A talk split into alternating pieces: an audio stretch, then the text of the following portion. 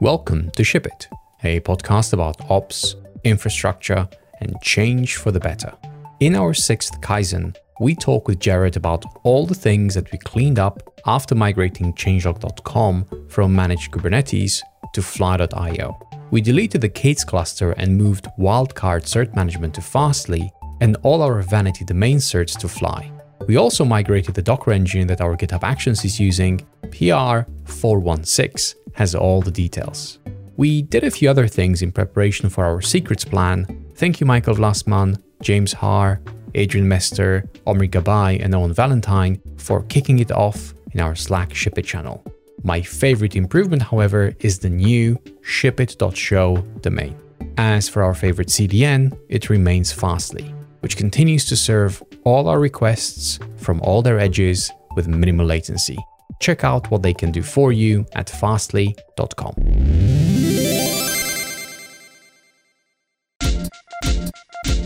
This episode is brought to you by our friends at Sourcegraph. They recently launched a new feature called Code Insights. Now you can track what really matters to you and your team in your code base, transform your code into a queryable database to create customizable visual dashboards in seconds. Here's how engineering teams are using Code Insights. They can track migrations, adoption, and deprecation across the code base. They can detect and track versions of languages or packages. They can ensure the removal of security vulnerabilities like Log4j. They can understand code by team, track code smells and health, and visualize configurations and services. Here's what the engineering manager at Prezi has to say about this new feature. Quote, as we've grown, so has a need to better track and communicate our progress and our goals across the engineering team and the broader company. With Code Insights, our data and migration tracking is accurate across our entire code base, and our engineers and our managers can shift out of manual spreadsheets and spend more time working on code. End quote. The next step is to see how other teams are using this awesome feature. Head to about.sourcegraph.com slash code dash insights. This link will be in the show notes. Again, about.sourcegraph.com slash code dash insights. We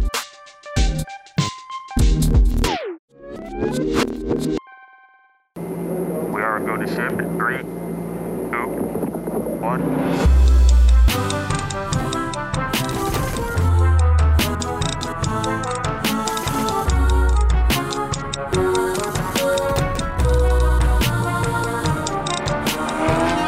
Welcome everyone to Kaizen 6. It's slightly different this time, hmm. and it's for you to decide whether it's better or worse in this format. or, or how much better. or how much better, exactly. Just me and Jerry this time. We're keeping it cozy, even cozier than last time, Lars. Ooh. So, Lars told us feedback in our Slack channel that episode 50 was a very cozy Kaizen. Nice conversation, collapsing into laughter, and lots of assorted tech talk. So, Yes. I'm thinking more laughter this time because we don't have serious Adam, so we can go crazy. Right. There's no one We to can go us. crazy. He'll never try to bring us back to center. Yeah, exactly. So yeah, if we go off the rails, we will not recover from that. so yeah, cozier. We're getting cozier, Lars, and uh, we blame you for going cozier because you gave us the idea. What's cozy mean exactly? Because I'm thinking like fireplace, bearskin rug, coffee. Cozy. I think. I think. I didn't ask him, but I think he may have been referring to that swordfish seed. that, that Maybe. yeah. I don't know. I don't know. Lars, can you clarify for us, please, in the comments below? What do you mean Yes. by cozy? But I think just like getting. closer, like closer. You know, not as close Intimate. as swordfish. Yeah, yeah, yeah, exactly. But not that intimate. Okay. right.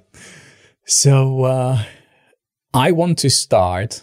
I could hardly wait. Like it's been a week since we had this, but I've been mentioning to everyone the bi- my You're pretty excited favorite biggest improvement.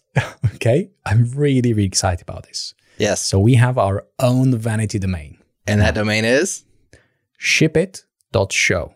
shipit.show. I'll repeat that shipit.show. okay. So Pretty cool, right? someone, especially like non-English speakers, they thought I said show. I didn't say that. Okay. we did not say that. This was your Ship concern it, from day Dot one. show. wasn't it is. Yeah. Have we had any complaints about that particular aspect of the of the show so far? This is probably probably nobody No. it crossed nobody's mind until just now, and then they're like, "Oh man!" Oh damn it. Okay. We now may- they're we gonna hear that every it time you say it. So shipit.show.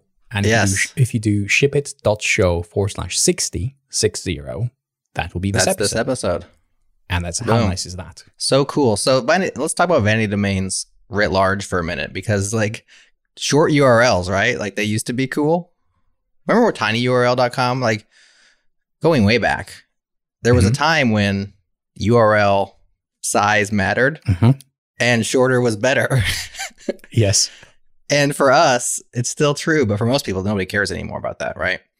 I think it was probably because of Twitter. It used to be that your your long URL inside of Twitter counted each Character. character in mm-hmm. the URL counted towards your character count, and we had 140 back then. What do we have? Yeah, we had 140 characters. Yeah, then it, they went to 160, but you're right. Links were not expanding. They weren't like shortened. So that was yeah, so if you had a really long URL and you're trying to link to it, you couldn't even put any content into the tweet. And so like tinyurl.com, I think was the first one that I ever used. Mhm. And then Bitly. Bitly became huge. Mhm. And Bitly had a really cool feature where you could do, of course, bit.ly slash whatever. Yeah. But you could also sign up and get your own custom domain. Hmm. And that's where us nerds really started to nerd out. And like, Yes. what's the shortest, coolest? I tried so hard to get san.to uh, for Tonga because there was the .to domains and somebody in Tonga owns it, and I have a recurring reminder to email them once a year and be like, "Hey, can I have it now?" Because it still would be cool, right? San.to. That's a cool one. But Yeah. nobody cares as much anymore because now Twitter has it built in. Pretty much every social media thing is building it in, Mhm. and it just has not been all that necessary. But when you podcast and you're trying to point people to places audibly, and you have to say go to changelog.com slash ship it slash 60 it's so much cool to say ship it.show slash 60 Yep. That's now true. we held off on this one for a while because we were trying to get ship it.fm Mhm. Which actually you like this one better don't you I do because I like to think of this as a show. I really do. right yeah for us it was just consistency because we've used fm for everything else so every one of our other podcasts had fm and we spent i guess it's been a year now trying to get it and then also That's trying right. to get ship.it Yes. which we couldn't get either. But Ship It Show is cool. I think so too. I think it's like a good third option, which was also available. And that's what matters in this case. I mean, we're still Yeah. open to getting ship.fm. So if Right. someone knows the person that has it, or if you're the person that, that, that has it, and you have a reasonable ask price wise. Yeah, we got money, but not that much money. Exactly. Yeah. We're not millionaires yet. When we will be, we can pay you more if you want, you know. Or even better, if Ship It makes many millions, we we we don't mind. But uh, for now, let's just be reasonable. Um, Ship It FM would be cool. Ship.it would also be cool, but it was a bit more complicated. Actually, we didn't get any short. replies. Yeah, we tried. Uh, we didn't get any replies. And now Ship It Show, for me, the most important thing was when you announce those, the, the new Ship It episodes in the Slack, we don't unfurl the links, which means that it's just a link and you don't know what it is. But if you look at Yes. GoTime FM or JS Right. Party FM or even Changelog FM, you see a preview of the episode. And I really miss those because it's so easy to miss when a new episode gets announced. They are nice. And the reason why it all doesn't work without the vanity domain is because if we unfurled every changelog.com URL, it would be like the same thing over and over again. So we just permanently banned unfurls on changelog.com domain. But Yeah. it's nice for the podcast episodes because they actually have a pretty nice unfurl, which shows Mm-hmm. you the album art. It shows you what's going, you know, the title and the, the description. But those are unbanned on vanity domains and ship it for the first 57 episodes. I don't know, Mhm. 58. I can't remember when we turned it on. Did not have that. And Gerhard, it was just eating you alive, man. It was just It eating was, you alive. yeah. I really wanted that. like, seriously, surely this Kaizen. Nope, not this Kaizen. It's not Christmas no, yet. not this Kaizen. So maybe talk very briefly about how these things work because it sounds like there's a problem. I think I know what the problem is. You put in our notes there's a something went wrong page. If you go to Yeah. ship.show slash 61, for example, once this one goes live, it's because there's no content there. yeah, the same thing happens for every episode. Every 404, I think, actually. and maybe every 404. You're right. Yeah. So I was digging into that a little bit. It's like we're we're serving the 404, like header response, but for some reason we're like not serving the content correctly, like the actual template. And so Mhm. that's in the app. I thought it maybe was like a way that Fastly was not doing it right, but I took Fastly out of the equation and it still happens. Hmm. So I think there's just something that it used to work. I don't know what somewhere along the line, the way we serve the 404 HTML just doesn't like tries to download as a like maybe the con the MIME type is wrong. I don't know. I have to look into it. But Yeah. that's really what it is. It's not the vanity domain that's a problem. It's not Fly. It's not Fastly. It's just like the app serves the 404 but can't serve the content for a 404. So it just like tells you something went wrong. I always thought that was an improvement that we were waiting someone from the community to do. It wasn't really an Easter egg. I mean, we knew about it for a while. At least I knew for at least at least one year. I've seen it before, Yeah. but I always saw that like, someone will pick up on it and will want to improve it. It's a great small improvement. It hasn't happened. So Right. at what point do we improve it ourselves? yeah, exactly. Or put a bug bounty out there or something. yeah. I mean, November is still far away, but that would be, I think, a nice one for November. Oh, you mean for Hacktoberfest? Yeah. That's oh, October, though. Sorry, I'm thinking November. No, I'm thinking no mustache. No, no, no. no mustache. Yeah. Yeah, no bounties for mustaches, but yeah, maybe we could put something out there. I mean, honestly, it's probably a 15 minute fix once I actually go into it. I just haven't, Mhm. I've known about it for a while as well. I just can't be bothered sometimes. I'm like, so it's a 404. Like, you're not on a page that exists. I, I would Mhm. much rather have a nice thing there, but now that it's on Kaizen, I'll probably fix it. Darn it. yeah, Kaizen, development. yeah, like Kaizen. 70. I really Dang like it. that. Add it to the list. That's cool. That's how I do most of my development. Yeah, Kaizen driven. I, I I love that. Me too. I try to as much as I can. So shipit.show forward slash fifty does work because that's already out. So that was the previous Kaizen. There's a lot of cool. I, I I pasted you a link, and maybe we can link into the code base where it does this as well. The way that Vanity redirector works, there's a bunch of other cool little URLs you can use. Ah, yes, that's so like one. shipit.show slash Apple will get you to the Apple Podcast URL, which is much longer. So it's like a, a classic shortener Mhm. slash Spotify slash Android slash merch if you want to get to our merch shop. These are just nice ways to just have it in your mind when you're like talking to a friend and you're like, how do you listen on Apple? Yeah, shipit.show slash Apple. It'll get you to the right spot and you don't have to know Mhm. that. So we have like 10 or 15 of those, which are pretty cool. I think I use them quite often. And we link to them like on YouTube and in our Twitter pinned Mhm. tweets and stuff. Just clean. One URL, which remind me of something that one of our listeners gave feedback on, is shipit.show forward slash request, Mm. which people can use to request an episode or propose an episode. It works the same way. So this was, and I'm trying to find it, Leo R. Lundgren. Okay. He said, Why on earth would I possibly want to create a changelog.com account just to send you guys a little tip pointer suggestion for an episode? There's simply no point in not letting people to come up with suggestions easily without having to go through hoops for it. Hmm. So what do we think about that? Well, I would I have two responses. The first one is to Leo. How did you submit this feedback? An email. So just write your suggestion into that email. Like my, my I'm being spicy a little bit, but my point is there's ways to reach us. You can tweet at us, you can email us, you can be in our Slack. We are very open to communication. This is an official channel and we get tons and tons of these requests. I mean, 100s And so while it's a little bit of a pain on your end to sign up and do the submission form, that's kind of on purpose to like Mhm. just put a little bit of a barrier between us and requests. Just because we How get so many. want Leo? If you want it badly, you'll create an account. Okay. So again, still spicy. I'm continuing down the same alley, but let's uh, try a different one. From my perspective, as a show host, Mhm. I really like when I see those requests in the admin area because it allows me to, when I basically create a new episode, I can use the request that you created Right. generate the episode, and that helps me. The other thing that helps me, and I think it basically helps you, the ones that request the episode, is you'll get notified when the episode goes out. I'm not sure whether we notify when this when the status changes for a request. Not automatically. So you can decline a request and send a message. There's like multiple ways. You can decline it silently. You can decline it with a message and let them know this didn't work out. Here's why. You can Mhm. also fail it with a message, and that's like handwritten. So it's like basically a markdown based email that we send out that says this one didn't work out. We tried to make it. I just sent one of those today, actually. We Mhm. had a request from two years ago. I was working on it. I had a yes, we had a reschedule, et cetera, et cetera. Life came up, pandemic hit. It fell by the wayside. And I finally failed it today with a message. It was like, look, we worked really hard on this. I want to do the show. It's just not working out. Maybe another time. And we can send that message back.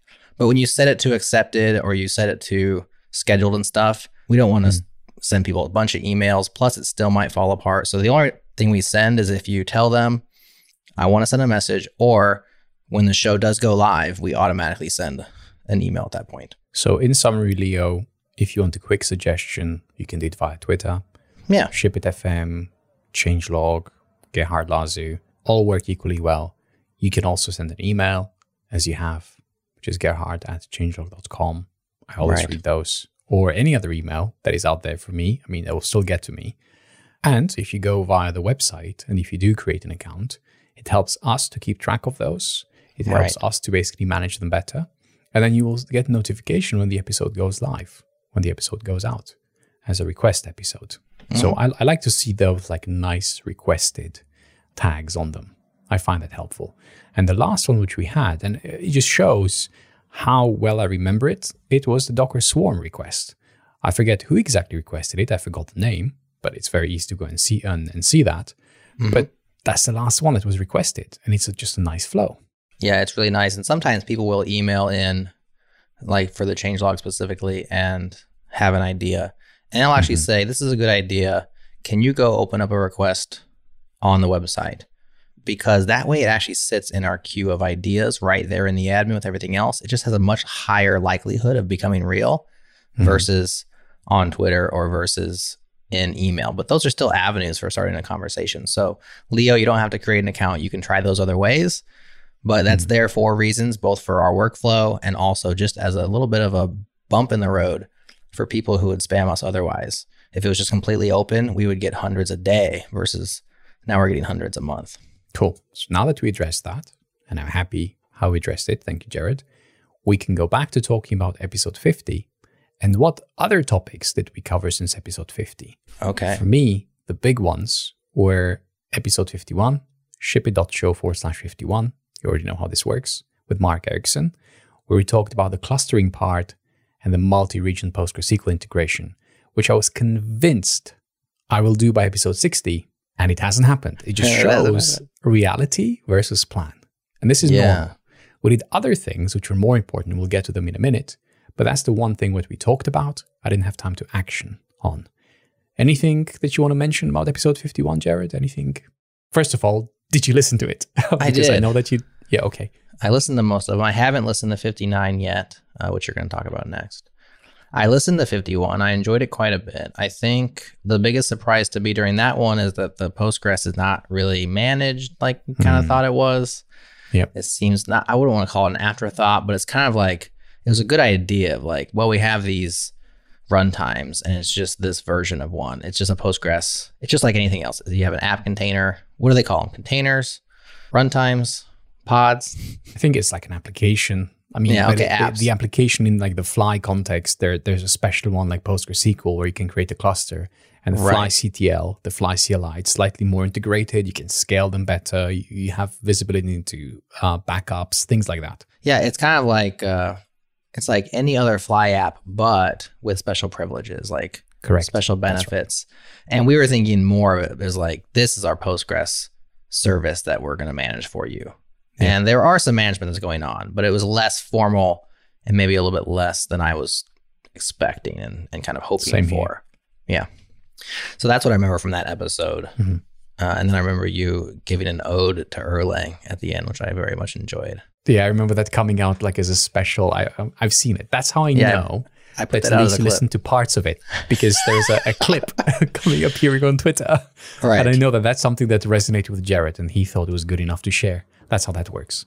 So, related, again, this is the episode which hasn't come out yet as we record this. That is episode 59 with Ben Right. Johnson. Very much looking forward to that, by the way. Oh, that was a good one. Yeah. SQLite instead of PostgreSQL.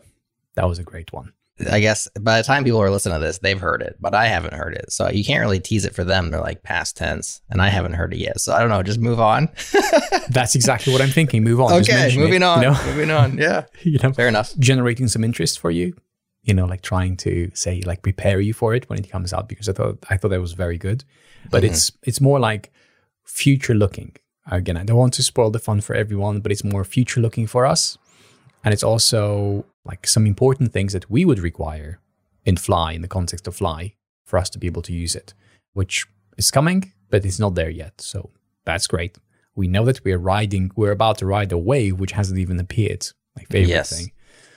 So yeah, we can move on.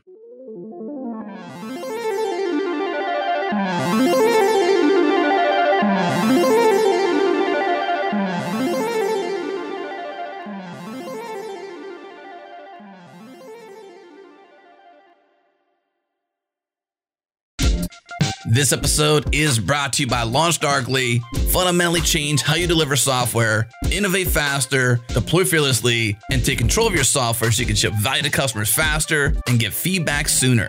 LaunchDarkly is built for developers but empowers the entire organization. Get started for free and get a demo at launchdarkly.com. Again, launchdarkly.com.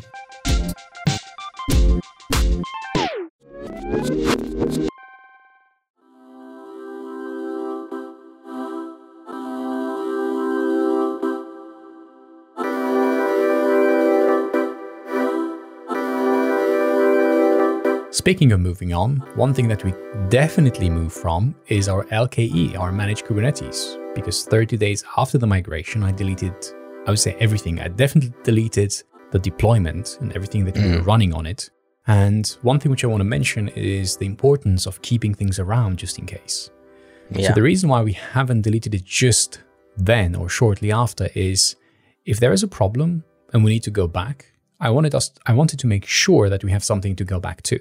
So I'm thinking of it as a very long blue green thing months. In our case, I think it was like two months. Hmm. So if within two months we realize that this plan is not working as we think it is, reality versus plan, we always have the option of going back or stopping, stopping, you know, the plan depending on where we are. So a month before, as we were standing up fly, we were still like running on the old one, still running on LKE, which was the current production. And after we went to fly, we always had the option of going back. And that was like a very deliberate choice.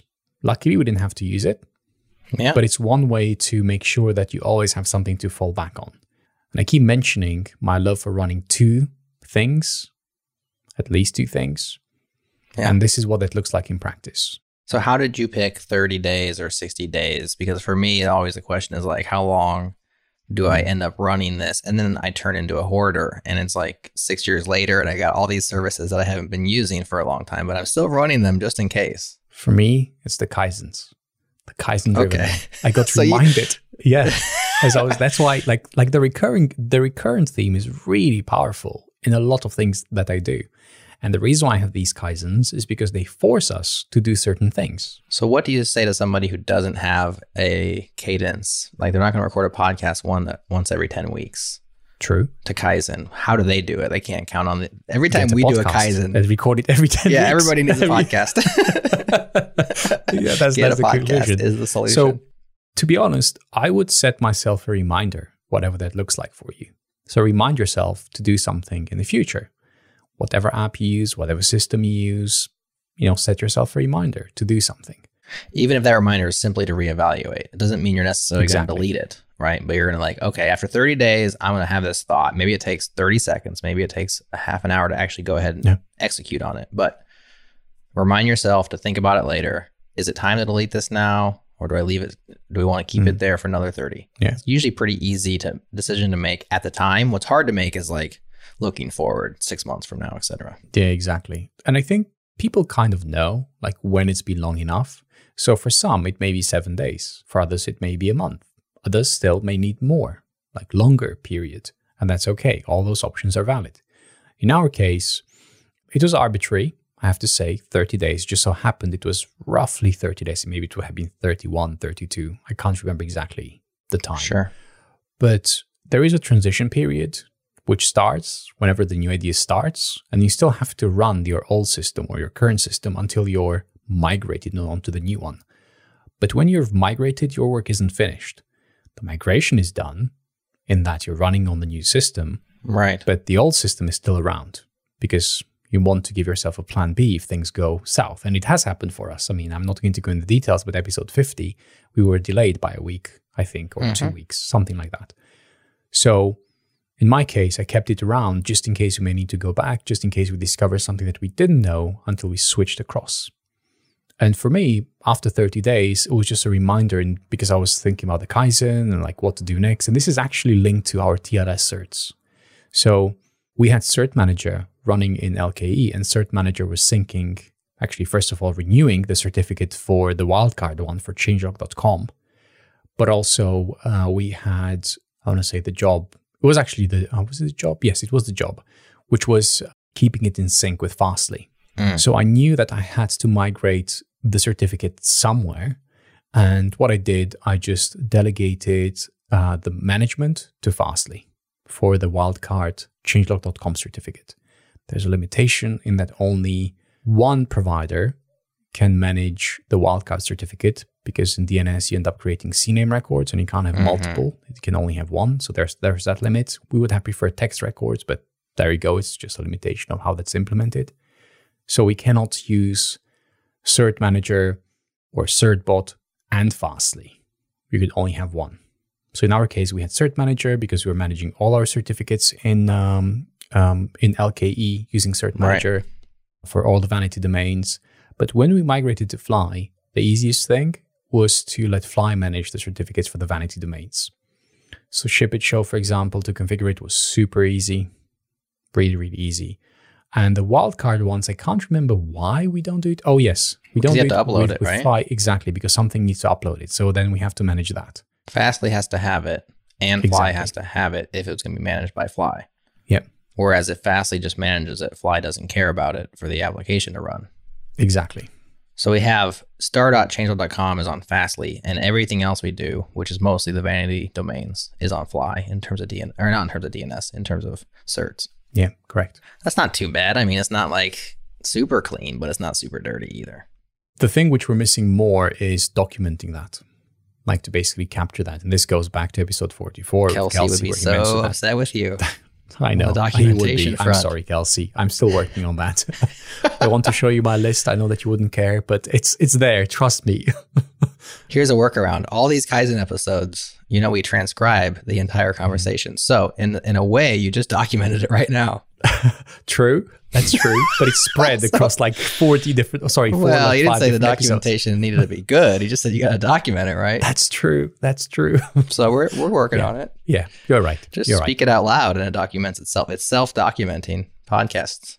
I like that. So I just need to record myself waffling for like two hours, and then you have all of it. So once again, the everything works. solution is everybody needs a podcast. You know, their documentation needs would be taken care of. We just keep coming back. I mean, only if we didn't if we didn't own a podcast and a podcast network. Right. yeah.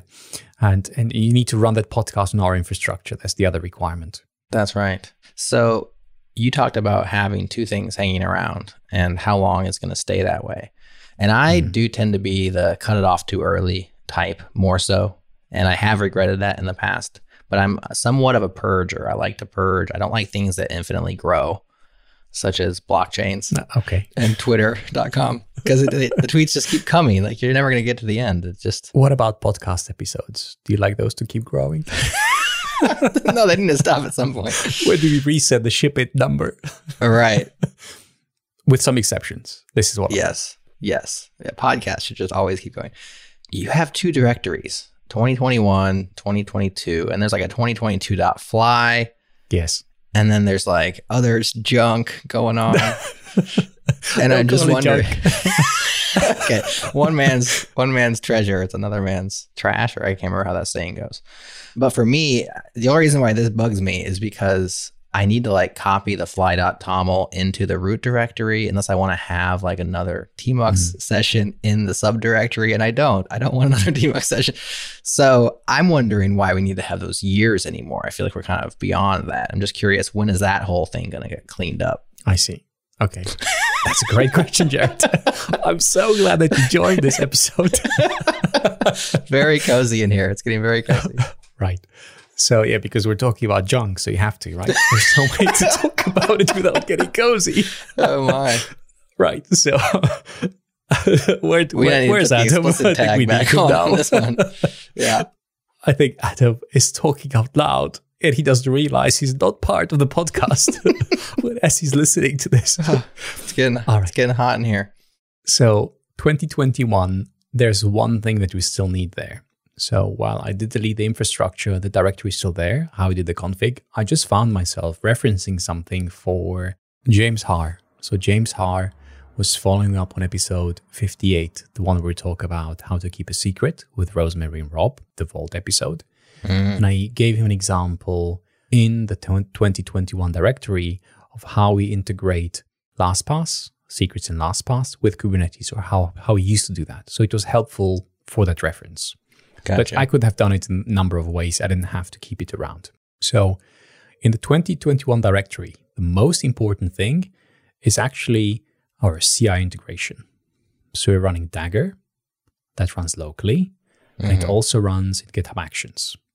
And if you remember, we did that to migrate from Circle CI. Right. That was episode 33. So that's when that happened. So the only config that we have is the Dagger config, which describes everything that needs to happen in our CI. That config is pinned to Dagger version 0.1.0. Since mm-hmm. Dagger 0.2.0 came out, and that changes a couple of things. I didn't have time to rewrite the config from 0.1 to 0.2. I should have, but there were other things which kept trumping it. So mm-hmm. that's the most important thing that would need to move from 2021 from that directory.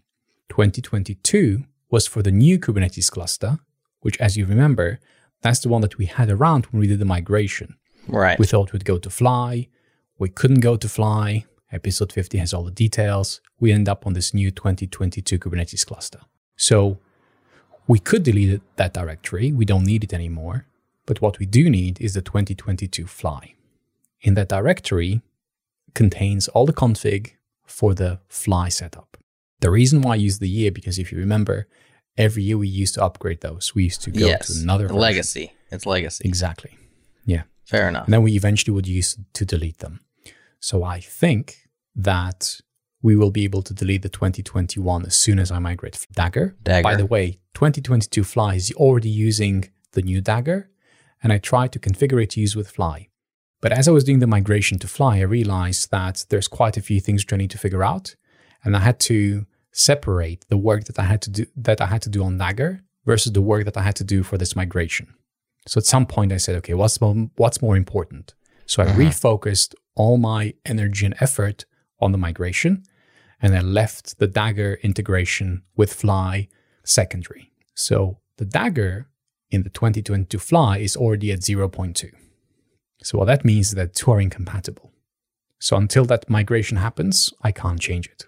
Another thing which happened in the 2022 Fly directory, I've added the Docker engine integration. So this is a nice segue into pull request 416, where I explain why we had to deploy and use uh, do- a Docker engine on fly.io. So this is the one where we had us connecting to a Tailscale that you were running at your house or in some. exactly. It's right there. Yes, and we. So I have a fanless, yeah, I'll, I'll put a picture. I have a fanless NixOS bare metal server. There's no fans, not even in the PSU. I mean, I'm No waiting to do an episode on that. Yeah, no fans. Is there a whatsoever. heat sink on the CPU? Yes.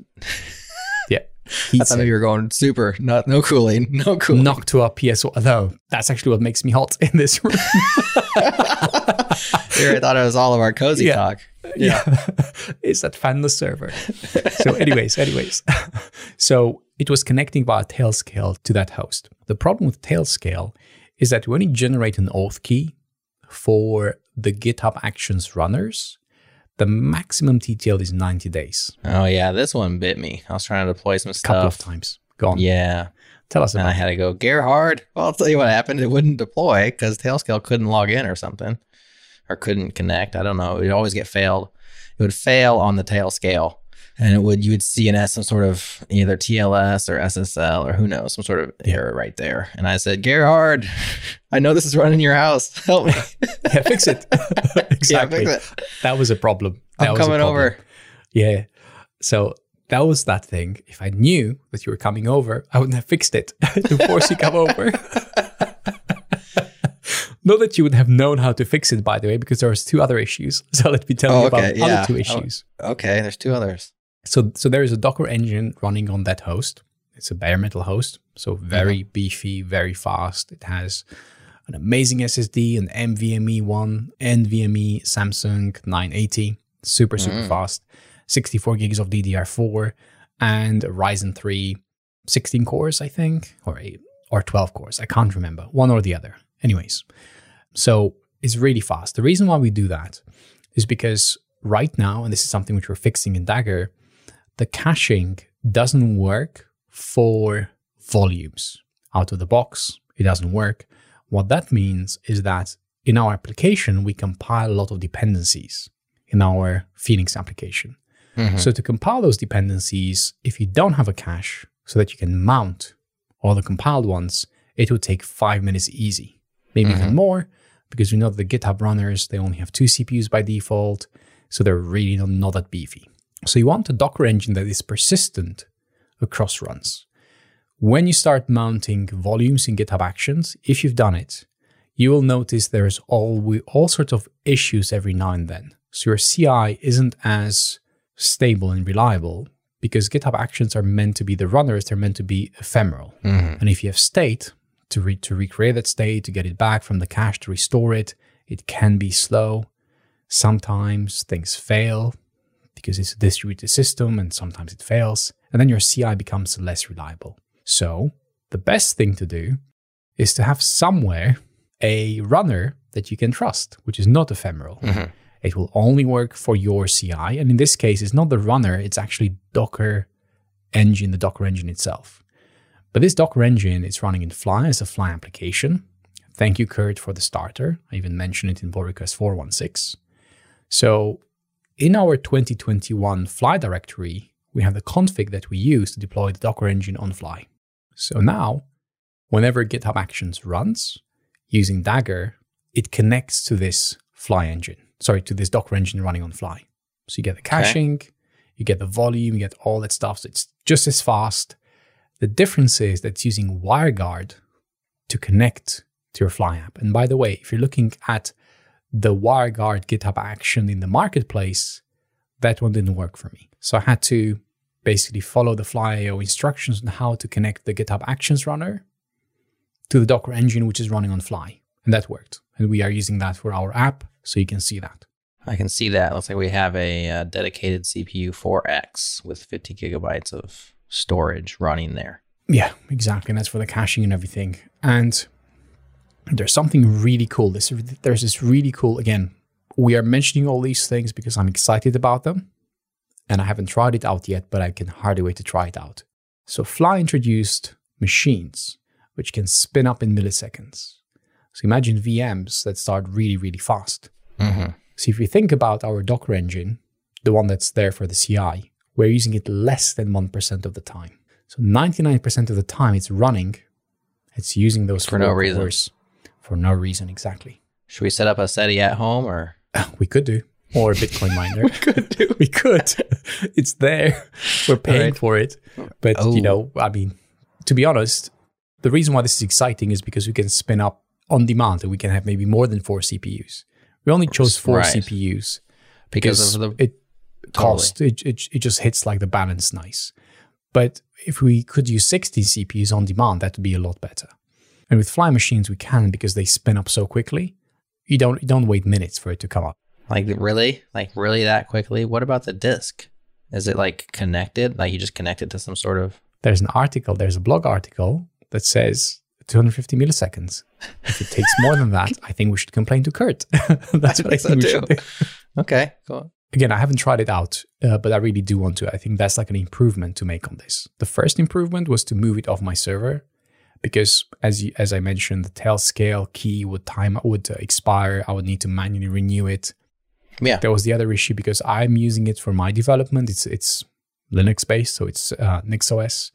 So when I'm running like my development version of the Dagger CLI, that may need a Wait, are you telling me this is your dev box? Yes, it doubles up as your my dev box box. was part of our critical infrastructure for months. well, well, critical. I mean, if it doesn't work for me, it's more important. Like you know, it's something that basically I use it often. So by DevBox, it's actually three hosts. Okay, uh, I have I have an iMac Pro, so it depends on on the day. So you moved on from have two of everything. You want to have three of these. three of these exactly. I have a Yeah, MacBook three Pro is better than one two. Max and like the Nix one. Exactly. Yeah. uh, yeah, it's running a bunch of other things. The point being that sometimes when I would develop, so I don't run Docker on on on my Mac. Too slow.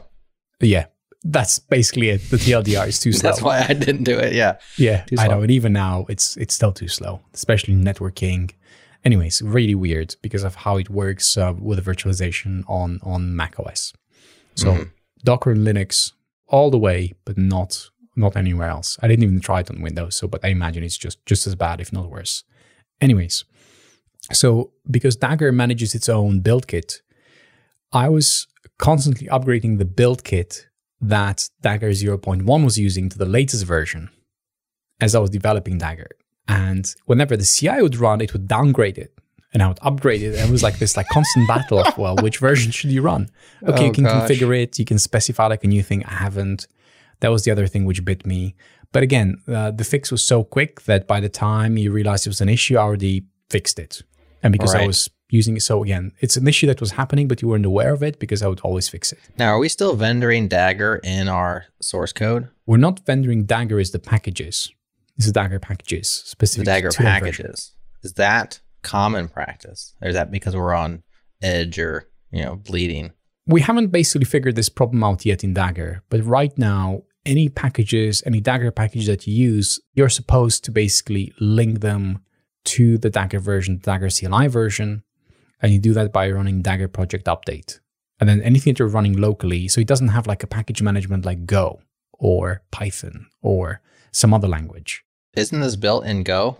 Dagger is built in Go, yes. Can't you just universal binary that thing? I guess there's too many packages. You wouldn't want to throw them all in there. So how about we put a pin in this? because Okay. I, I wouldn't want to use the rest of our time to talk about this. It's something which I'm very passionate about. and this is where I'm stopping myself, okay, to go too far.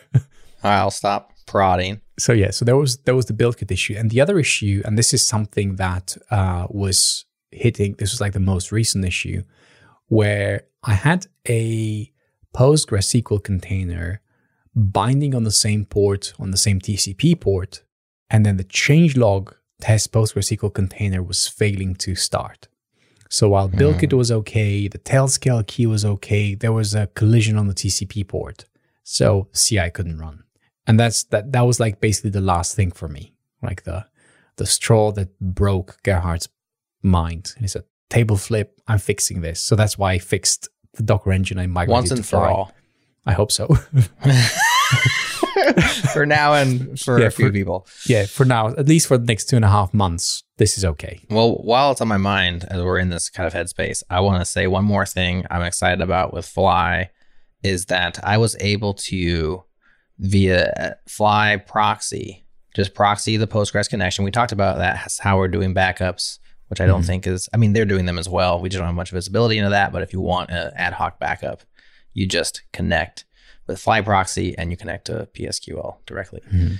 That feels a little weird to me. But what's great about that is now I can actually just use it like it's my database. I don't do that when I'm developing. Don't do But that. every once, no, I don't do it. Don't do that. But I could. You could, but the don't. possibility is there, and it, it's tantalizing. Uh, but what I can do is I can connect Postico, which is my favorite little Postgres UI query UI, directly to production. Because every once in a while, you just got to munge a little bit of data and fix a thing. Yeah. And with Kubernetes, I could never get through whatever layers there were in order to get Yep. that done. And, Yep, and yep. I think the option was like, let's not expose it publicly to the world. But this is just all set up and working. Yeah. And so I just proxy that sucker, connect Postico to production. I have this big red background versus green to know, Okay. hey, be careful, you're in production. But I can just Oh run arbitrary queries against our production database. Okay. So before and that's the best that, practice, isn't it? we need to take you through a certification program, which will be I develop in production. That's the end result. Yeah, there should be a cert for that. Yeah, exactly. Yeah, A plus. Isn't that what A plus gets you? I fly planes for real. I don't just work. You should fly. have like a two button commit on that thing. You know, where like you and I had to both hit the button at the same time to run the query. That was would be Adam's idea. I still remember it from deleting DNS records. Remember? Oh, That's that what was. he said. That's Yeah. right. Let's bring it Adam, back. you're for- still here. You're still here. Yep. You're still here. here in spirit. Okay, so I just wanted to get that in there while I, I was thinking of it because you were talking about connecting That things a to different one. places. Yeah. Okay, so we have pull request 416. Obviously, there's additional stuff to do there eventually, but good to go. Uh, specifically, we would like to spin it up and spin it down on demand if that works. Be sweet. That's right. Using fly machines. That's right. Yeah, flying machines. Cool. But the thing that I want to go back to is the improvement which I mentioned in episode 50. And I think you realized why we can't run more than one instance of the changelog app. The and right now it's, it's that like lack of clustering. So looking at the fly blog, how to, sorry, the fly docs, how to integrate that looks really, really simple, but I haven't done it yet. So I would really want to do that. I mentioned two and a half months ago I'll do it. Maybe now I'll do it. I, I don't know. We'll see. It's summer, lots of holidays coming up, but still, I would like to do that. Yeah. That's something I think also I could maybe take a crack at, but I also have other things which I'm working on Mhm. in the application space that are probably higher priority than that, which we'd love to have ready for episode 70, which we haven't teased at all yet, but maybe now we take an opportunity to say we I are working we are working with our friend Lars Wikman on chapter support for our podcast Mm. episodes and it's in progress. No promises. We would love to have it by 70. And if we do have it by 70, we'll talk through all the details, hopefully get Lars on the show and make a big deal out of it. But that's what I've been focusing my efforts on. Probably won't get around to this, but I think it is. I, I read that doc and I was like, I could probably do this as well in the app to get clustering set up. So it does look pretty straightforward. I think it'd be a good step for us to do. Oh, yes.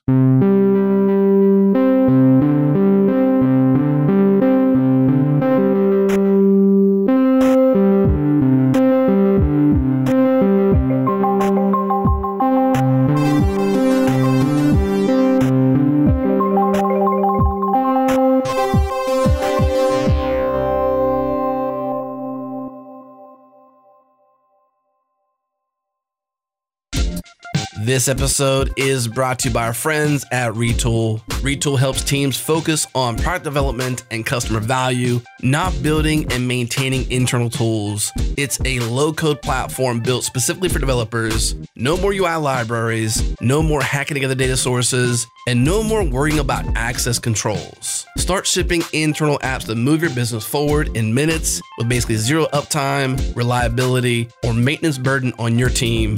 Some of the best teams out there trust Retool, Brex, Coinbase, Plaid, DoorDash, Legal Genius, Amazon, Allbirds, Peloton, and so many more. The developers at these teams trust Retool as their platform to build their internal tools, and that means you can too.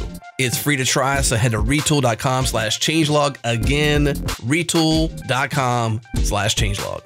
And by our friends at Akuity, a new platform that brings fully managed Argo CD and enterprise services to the cloud or on premise. And I'm here with two of the co founders from Akuity, Jesse Suen and Alexander Matyushentsev. So the Akuity platform is in beta right now. You guys have some big ideas you're executing on around Argo CD, managed Argo CD, Kubernetes native application delivery, and the power of GitOps. Help me understand the what and the why of what you're doing right now. So we started Akuity because we saw what was happening in the Kubernetes community, the challenges that people were facing about developer experience. And having run Argo CD for Intuit for a couple of years, we knew it took like a small team to build this and scale it and provide a performant solution for the developers. And so at Akuity in the Akuity platform, what we're trying to do is the first thing we're trying to do is actually provide Argo CD as a fully managed solution to our users. But that is just actually the start of things. And we actually want to take the next steps on improving the whole GitOps and developer experience and providing new tools and ecosystems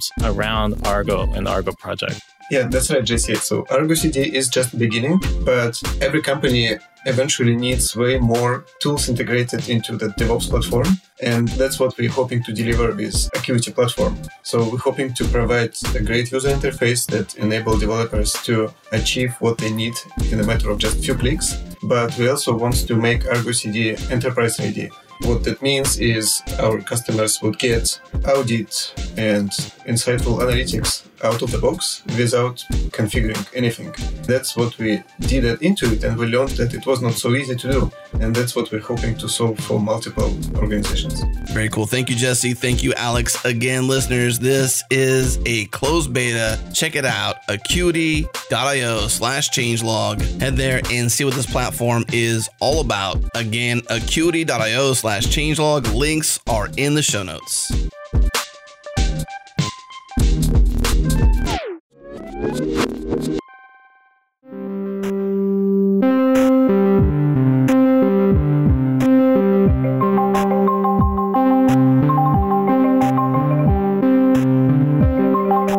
Just to continue with the, with the teasing theme, Mhm. episode 61, when it comes out, which is right after this one, we are talking to John and Jason from Transistor FM. And I Okay. mentioned this to them, and they were excited to find out more. Now, That's running cool. Ruby on Rails. We're running Elixir Mhm. in the context of this uh, library, but they were curious to see how we do it.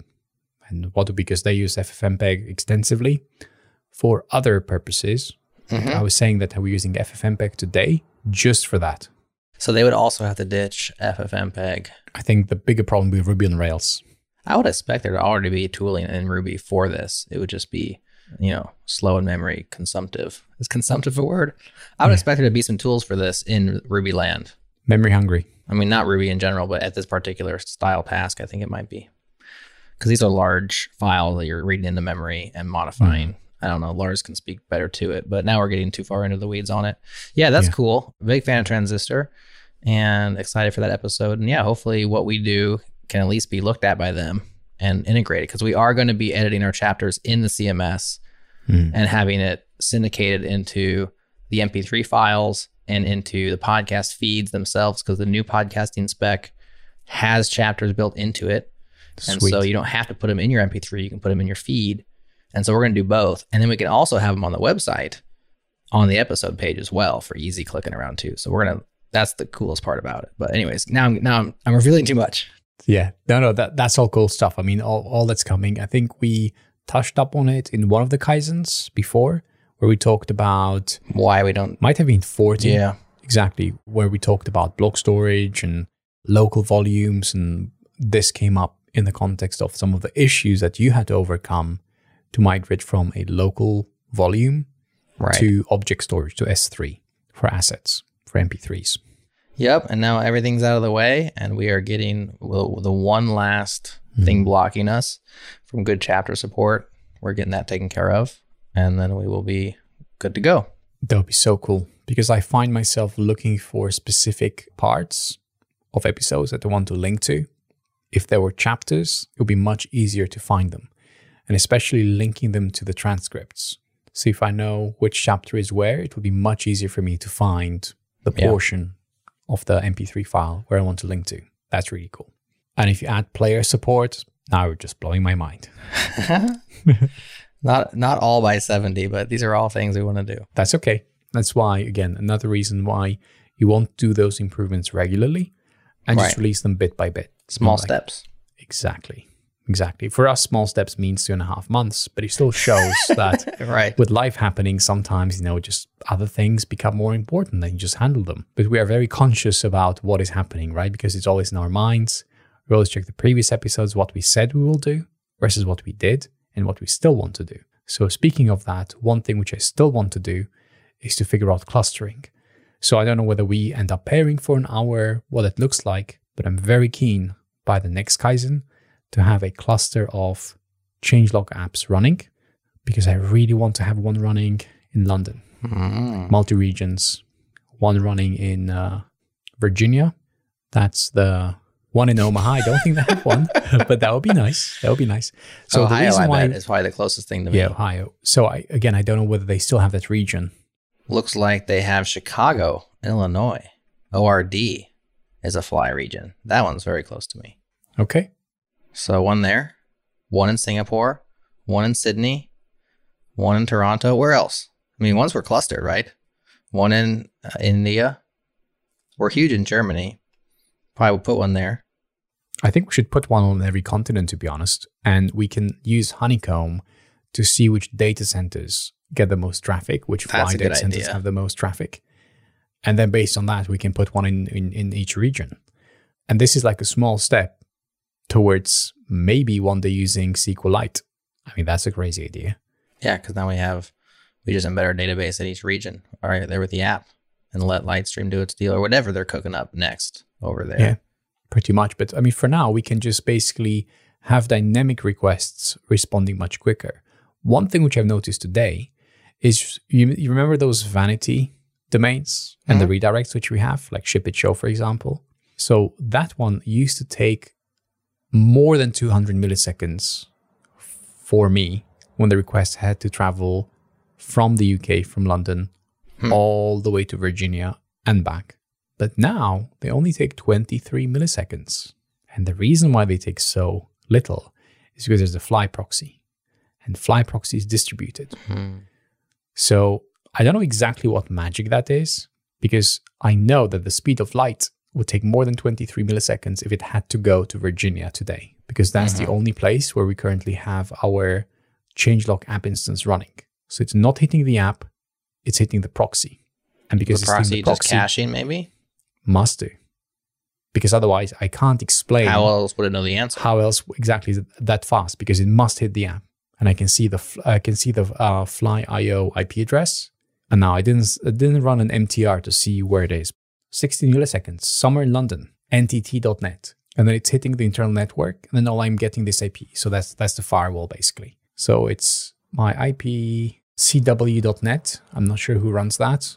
Lns ltw but it's all london12.uk.bbg.gin.ntt.net so that is the entry point to the data center wherever this is running. Then there's three more hops, which is through the actual data center, and eventually it hits the proxy IP address. And it's 6651.126.203. Maybe that's one for Kurt. But anyways, it was really cool to see those redirects working so quickly because if you remember, we were saying at some point, why don't we set up those redirects on the CDN so they respond Right. quicker? Right. You don't have to do that anymore. Isn't it amazing? An improvement that you don't make and then you Those are just the find out that just happened. That's the best one. Procrastinating for the win. You know, just sit around and let somebody else figure it out by happenstance. What else should we not do? What else should we strategically not do so that other people get it done for us? Maybe that don't know. I think, 404 I think thing. we need to ask Kurt. Hey, Kurt, what's your roadmap? Tell us what's coming. but Totally. seriously, like like the whole like Litestream thing, the way Ben talks about it. Again, I'm just teasing what's coming in. Actually, no, what came? Sorry, episode 59. So You're that's teasing me, but you're not time. teasing our listener who Yeah, already exactly. listened. So you already know, yeah, what, what, what we talked about. He's talking about how there will be a special directory in your Fly deployment, in your Fly app. And if you use Okay. that directory, it will automatically be synchronized. If you have SQLite there, it will automatically be synchronized with the other instances. Hmm. So at least that's the that's the thinking. How it will work in practice, we'll see. But if you put your SQLite in that directory, it will automatically be synchronized with your other apps or with your other app instances running on Fly. Now that's really cool. With zero work to do that. There you go. No Litestream integration. You don't have to run the process. You don't have to configure it. It's Just like just put it here and we're going to replicate it around the world to everywhere else your app exists. Exactly. Sign me up, except we have a few Postgres specific features that we're using, but we would address those things as as, Yeah. as time allows. but very cool. Very cool. Yeah, I can see 2023 starting as an experiment, and we see you know how far it goes. But this is a this is an interesting idea. Mhm. And then it doesn't matter that your database is not managed. Do you even need it to be managed? It's kind of managed. There you go. It's your application. It kind of just exists everywhere all at once. I mean, talk about backups. Now that's really cool. Yeah, it's cool. You still want snapshots though, because you could screw something up and want to go back. Right. Feature request. Get them in early. Yeah, exactly. That's all it is. It's a feature request. Love it. yeah, and we won't be the only ones. I'm sure of it. Anyways, Oh no. So just the first thing you think of. So clustering, I think that's going to be a big deal. We'll see how far we can we can push PostgreSQL. I know that Adam was mentioning about uh, crunchy data. using uh, their managed PostgreSQL. Mhm. That's an interesting idea. I'd like to try it out. But again, let's see where it fits with everything else. SQLite, I'm very excited about that, especially with Litestream. It wasn't even an option until Ben joined Fly. See, that's how things happen. We migrated to Fly, Ben joined Fly, and then amazing things are being That's right. discussed. And we'll see how far it gets, but I'm excited. The other thing which is on my mind, and this is episode 58, I blame Rosemary and Rob. Now, I blame who recommended it. no, someone else that recommended that, that episode, and I, I forgot. Let me check it out. Ship it. Dot show 58. So easy. Seriously. I love it. Just that, like it's just saving me from typing It more. is. It's nice. Let's see. Do we have? Ah, we don't have the transcript. We don't have the transcript. yet, it just Did came out. it? Thomas Eckert. Thank you, Thomas Eckert Oh yeah, Thomas. for the intro. Yeah, Thomas did the intro. So thank you, Thomas, for the intro.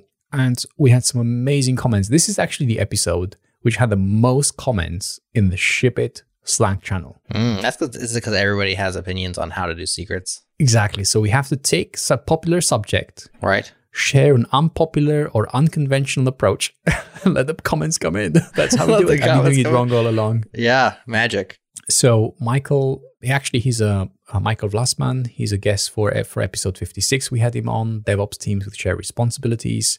He mentioned that using he's using Sealed Secrets, but a lot of the statements that we make in that episode, in episode fifty eight, he agrees with them. You can see it in Slack. James Harr, he was asking how we do the LastPass integration with K8s with Kubernetes. So uh-huh. I referenced the link. It's there. But the one which was really interesting is Owen Valentine. Thank you very much for sharing the link, which shows HashiCorp Vault, so HashiCorp Vault plugin that integrates with 1Password. Hmm. That was interesting. So 1Password is not too dissimilar from LastPass. By the way, Omri Gabay, he had an amazing input. People store application secrets in LastPass. Yes, we Yes, do, they for years, For and it years. works kind of. Mine is like a, like a few small small issues. Mm, yeah. So if you were to migrate to 1Password, I mean, we would we would still need to have a password store for Vault. So where will they be persisted? And we can use like various integrations, but 1Password is one of them. 1Password. Do you use one password, Jerod? Adam does. I do not. He's trying to get me on 1Password team or whatever their pro Yeah. or business or I don't know what their plan is called. Hmm. And I'm open to it, but I was always like, I'm I'm spread across so many at this point. Why do I want to add yet another? But if we're going to consolidate, I'm open to that. Well, one thing which I haven't shared that I've been experimenting with 1Password Yeah. for about three to four months now. So I switched from LastPass to 1Password. I still have LastPass around, but I'm using it less and less. Mm. And I know that 1Password works really well. So maybe we can take this opportunity to consolidate on 1Password, move everything across, and with HashiCorp Vault, do that integration. So we can have the best of all worlds. We can have the LastPass CLI locally. We can have the browser extension. We can have the HashiCorp Vault integration for the application. That would be really cool. Did you say LastPass CLI or did you mean 1Password CLI? I meant 1Password CLI. Okay, because you, you That's what I me there. Okay. So they have a CLI just like LastPass does. They do. So you can have the best of all worlds. Exactly. 1Password CLI, HashiCorp Vault. Yep, the, with integration to LastPass with one. Sorry, with the integration to one. I have to stop doing that. HashiCorp Vault with integration to 1Password connect. Yes, And then we can share passwords amongst ourselves. You can also have your personal 1Password stuff. It's like one big happy it sounds good. secure It family. sounds too good. We need to try it out. okay, I'm open to that. I think that's cool. I'm very excited about that, and like not to mention, I already use it. So, the more difficult question is which plan do we add people on? And I think realistically, we'll join multiple plans, right? So, I think if uh, Adam has his, we may join that, especially if Changelog has one, and then we can store those secrets there. Yeah, we would have a changelog plan of some kind. And if you can be multiples, then easy. This is an action item for Adam. If this is a retro, this is an action item item for Adam. Adam, you're listening, right? right. Add myself and Jerod to that plan so we can start using it. That would be really cool. All right. Anything else? Well, was there enough laughter? What do you think? Should we work in a little bit more laughter before we go? I- Maybe. I got a few laughs. I don't know. It depends. it's going to be funny enough. I don't know. Well, it's tough to just uh, demand more laughter right here at the end. But uh, if you have any dad jokes or dirty jokes. it sounds like you're more your style. Maybe you Okay, could squeeze okay. one in here. Noah told me a good joke and he said, Is it is that a dad joke? And I said, Yes, it's a dad joke, but I forgot the joke. so hang on. I have to ask Noah. I have to Okay. ask him, Hey Noah, what was the joke? I forgot that. I mean, this is actually a question for you, for the listener. Do you think there were enough jokes? How do we Yes. improve the Kaizen? How many jokes per Kaizen are you expecting? Like, what Yeah. would be your threshold for happiness and then pure joy? And the ratio to technical content. Like, was there Right. enough technical content? And how much do you miss Adam? Because if you don't miss him, I think this is the new format. It's a much more Sorry, Adam. efficient. yeah. See, Yeah, that's, that's how know. you end up with Boaty McBoatface. He asks the people what they want. you make boat face. Oh, nice. That's so, right. All right, people, Yeah. let us know. Any last important takeaways other than happy 4th of July? Ship it dot show. Shippy.show. That's a great one. I love that. Let's end on that. All right. Shippy.show. Never show. Never. Okay. No, How dare you even bring that up again? no, no, no, no. it's Uh, funny, right? We wanted more jokes. That's true. Yeah. Okay. So here's the crazy idea: if someone registered registers show, and they just redirect to this, I hope that doesn't happen. Why are you giving them ideas? you would just You're like teaching jokes. people how to troll us. This is not the way it's supposed to work. All right. All I think it's a great place to stop on that bombshell. As someone famous that I very much like and admire, it's time to end. See you in two and a half months, everyone. Have a great one. Keep kaizening. See you all. Kaizen. See ya. Thank you for tuning into another episode of Ship It. Check out our other podcasts for developers changelog.com slash master. You can connect with like-minded developers via changelog.com slash community. Thank you Fastly for the worldwide low latency changelog.com. Our listeners love those blazing fast MP3s. Your beats are awesome, Breakmaster Cylinder. That's it for this week. See you all next week. Speaking of next week, we are talking with Jon Buda and Jason Pearl about the ops and infrastructure behind Transistor.fm, a platform for publishing podcasts. The TLDR is that simple is best. Tune in next week for more.